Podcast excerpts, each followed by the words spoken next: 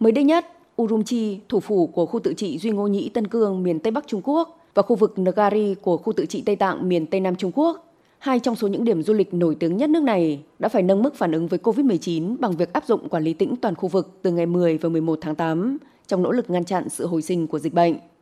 Vài ngày trước đó, các thành phố Shikhatsi và Lhasa, thủ phủ của Tây Tạng, cũng đã phải áp dụng chế độ quản lý tĩnh.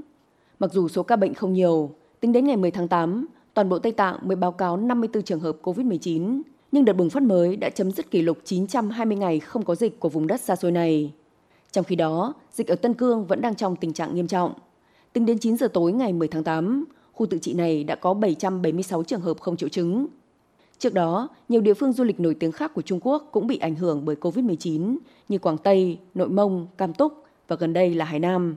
Do làn sóng dịch mới bất ngờ bùng phát vào thời kỳ cao điểm của du lịch Trung Quốc trong mùa hè nên đã khiến hàng triệu du khách bị ảnh hưởng. Thống kê của tờ Thời báo Hoàn Cầu cho thấy ít nhất 18 địa phương ở 6 tỉnh và khu tự trị của nước này đang trong tình trạng quản lý tĩnh.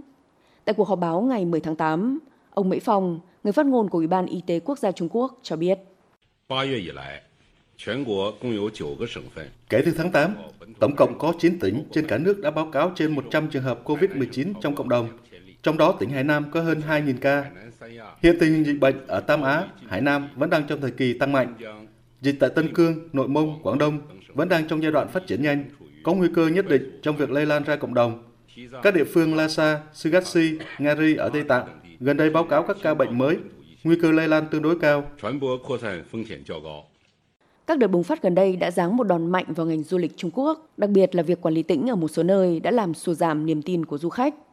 Đến nay, để hỗ trợ tỉnh Hải Nam, nơi đã báo cáo hơn 2.000 trường hợp COVID-19, hơn 10.000 nhân viên y tế của 19 tỉnh thành đã được cử đến đây để chặn dịch. Theo thống kê của truyền thông Trung Quốc, chỉ trong vòng chưa đầy 2 tuần tính đến 17 tháng 7, đã có tới hơn 10 biến thể của Omicron được báo cáo ở nước này. Riêng từ tháng 8 đến nay là 6 biến thể và hầu hết là BA.5.